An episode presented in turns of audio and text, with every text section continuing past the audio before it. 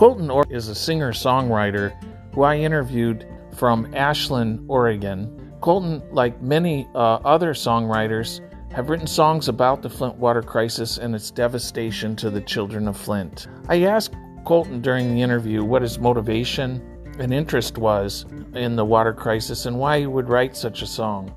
I think you'll find his answer to be fascinating.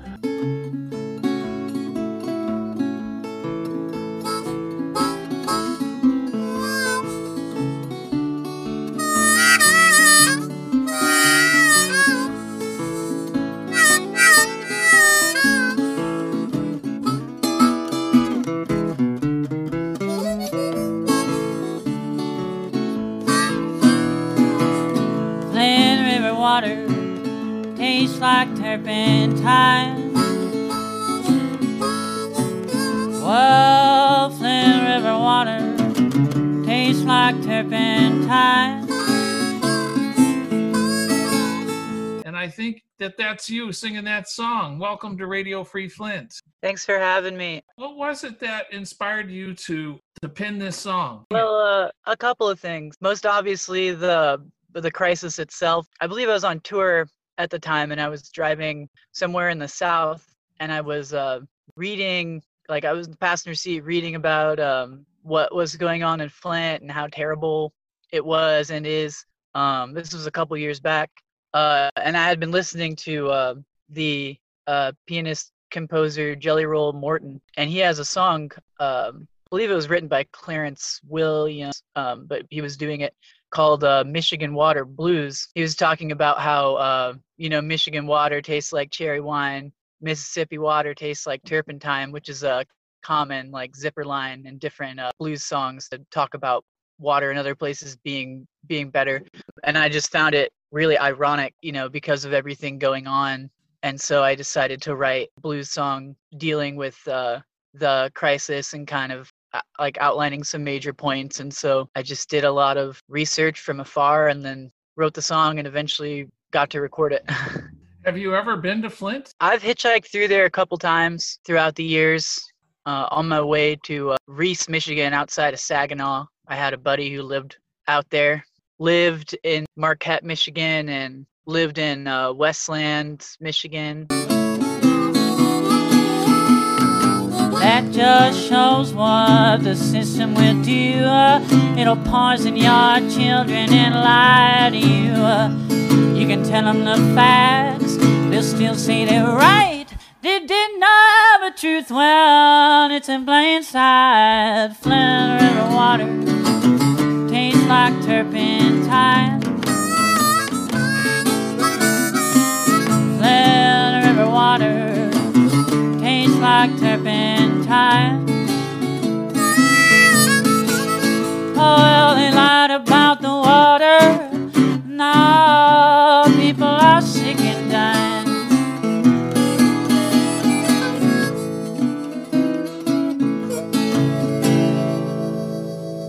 Play the guitar on the the track Flint River Blues and the harmonica as well. So, when you heard the, about the crisis at first, what did I was you know, I, w- I was definitely shocked and angry, and it also felt like more of the same and what I kind of, what I unfortunately kind of expect uh, our government and government in general generally deceive the people for profit and you know especially if people are indigenous or of color or poor you know there's just less uh less care because there's less money well, the water was brown, smelled like chlorine. Still, the city officials said the water was clean. People broke out in rashes, some were losing their hair. They complained to the mayor, but he just didn't care. He said, Flint River water, well, it's pure and fine. Worry, people drink it all the time. Involved in. You write this song to keep the crisis in front of the public and amplify the voices of the victim, or is it a song that you just like and you like playing it? It is a good song uh, about a sad song, and a lot of songs are like that, and there's nothing wrong with it. What was the what, what was it about the song itself when you completed your art did you like the best? You know, and so every time I play a, a show or you know I'm playing music on the street, it like brings it to people's attention again. You know, because like just because the cameras leave, like especially in this instance, like doesn't mean that these problems and things go away. And so I wanted to write the song to shed light on what happened, like let everybody know about it, you know, in a way that you know music's such a great uh, vehicle for these these kind of things, and so I just use it as more of a means to an end in this instant. Let people know, remind people of the atrocity of what happened. Yeah, because in this case, lead is forever, right? Exact. Yeah, exactly. And like all those like mothers aren't going to get those miscarried babies back. And I read about people getting their houses uh, foreclosed on because they're not paying their water bill because they obviously don't don't trust the water and it's just a terrible continual problem. So you play this song on the streets? I play um on the street a lot. When you play this song on the street, do you get any rise out of this song or explain to the people what it's about? You know, they like the song and talk about how how horrible things are. I've, a lot of people do really like the song. When was this song released, The Flint River? 2019, December. You've but I wrote it earlier than that. Where was the first place you performed it at? I wrote the song. Um, I started writing it when I was in the South, and I finished it in uh, in the Olympic Peninsula of uh, Washington. And so the first time I played the song was on the street in uh, Port Townsend, Washington. What was the reaction to this song there? Was there conversation about it, or not as much as I would like? But people do say that they they like it and it's a blues song you know kind of talking about a real issue instead of like you know since my baby left me kind of stuff now in the song itself uh, are there lines in there um, that to you are the most significant i'm a fan of the whole song i don't know i, I just kind of like the whole song as a as a piece and uh, i'm happy with it and i i think it's definitely a, a strong message especially the line um, uh, that just shows what the system will do it'll poison your children and lie to you. You can tell them the truth, but they'll still say they're right.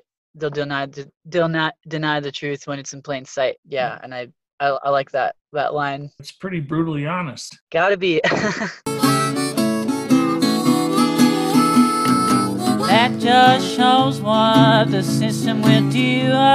It'll poison your children and lie to you. You can tell them the facts, they'll still say they're right.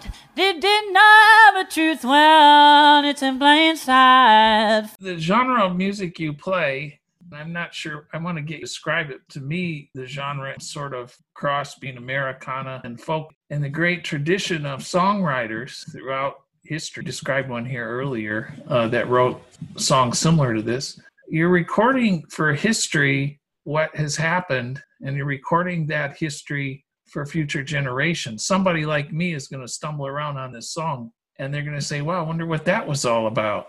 When you wrote it, I'm sure you had no thought of that. But in in your line of work, it seems that's what you're you're actually doing in the great tradition of many of the troubadours in America and in an American street is trying to tell a story about social and economic justice. And I get the sense from you that that's really what you were talking about when you wrote this album. There's definitely a, a lot of a lot of that. Not that it's any kind of new, new idea, but you know, you have emotions and the way that you feel, you know, about life and you know what you're doing or what's like hap- what's happening to you. And you know all those kind of personal songs are really great but then you have to reach a point where you think what like what's causing all of these what's causing these emotions on it? I mean it, it really it goes to back to um, politics and and everything. It shapes so much of uh, human life and internal life. And so it's it's kind of just a natural uh, i see it as like a, a, a natural continuation that you know as a as a songwriter like you have to you like have to go there eventually. Well, i don't know if any, that made any sense.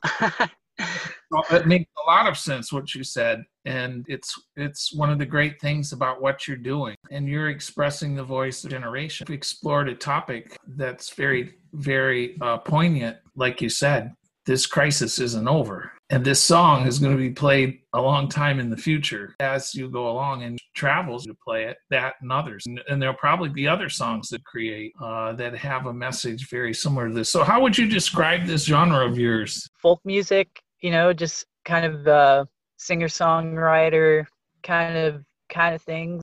I guess a lot of people have a lot of different ideas about what that means. I don't know, and I and I could, you know, I probably could come up with some snappy name. well, I just have one more observation. I want to get your reaction. When I listen to some of the some of the songs that we're singing, and to some extent even this one, it was a very soulful song, uh, done, uh, you know, sort of the spirit of the uh, Delta, the Delta blues, and with the recording quality. Uh, I mean, today you have digital recording, but you know, you think of the old Robert Johnson tapes and it has that quality to it that takes you back to like the 20s and 30s 19s and it and it's very authentic Is yeah that- it's one of my I, it's my one of my favorite uh era of music for sure is the 20s and 30s and so that definitely shows and it was you know very much the song was very much written in that style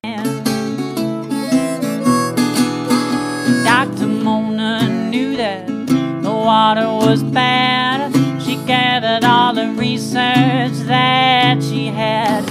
released a study. That study said all your little children have been poisoned with lead. Flint River water tastes like turpentine. Flint River water tastes like turpentine. They lied about the water. People are sick and dying.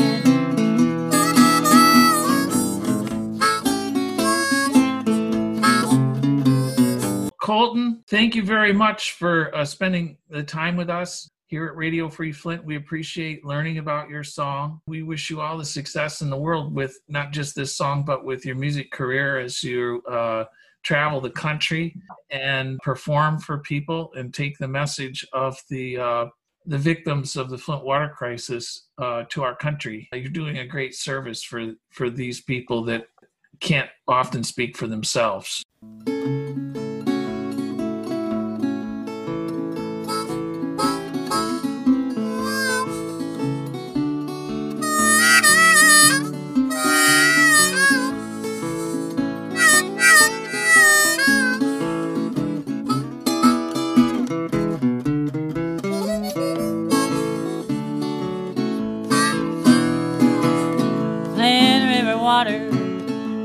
Like turpentine.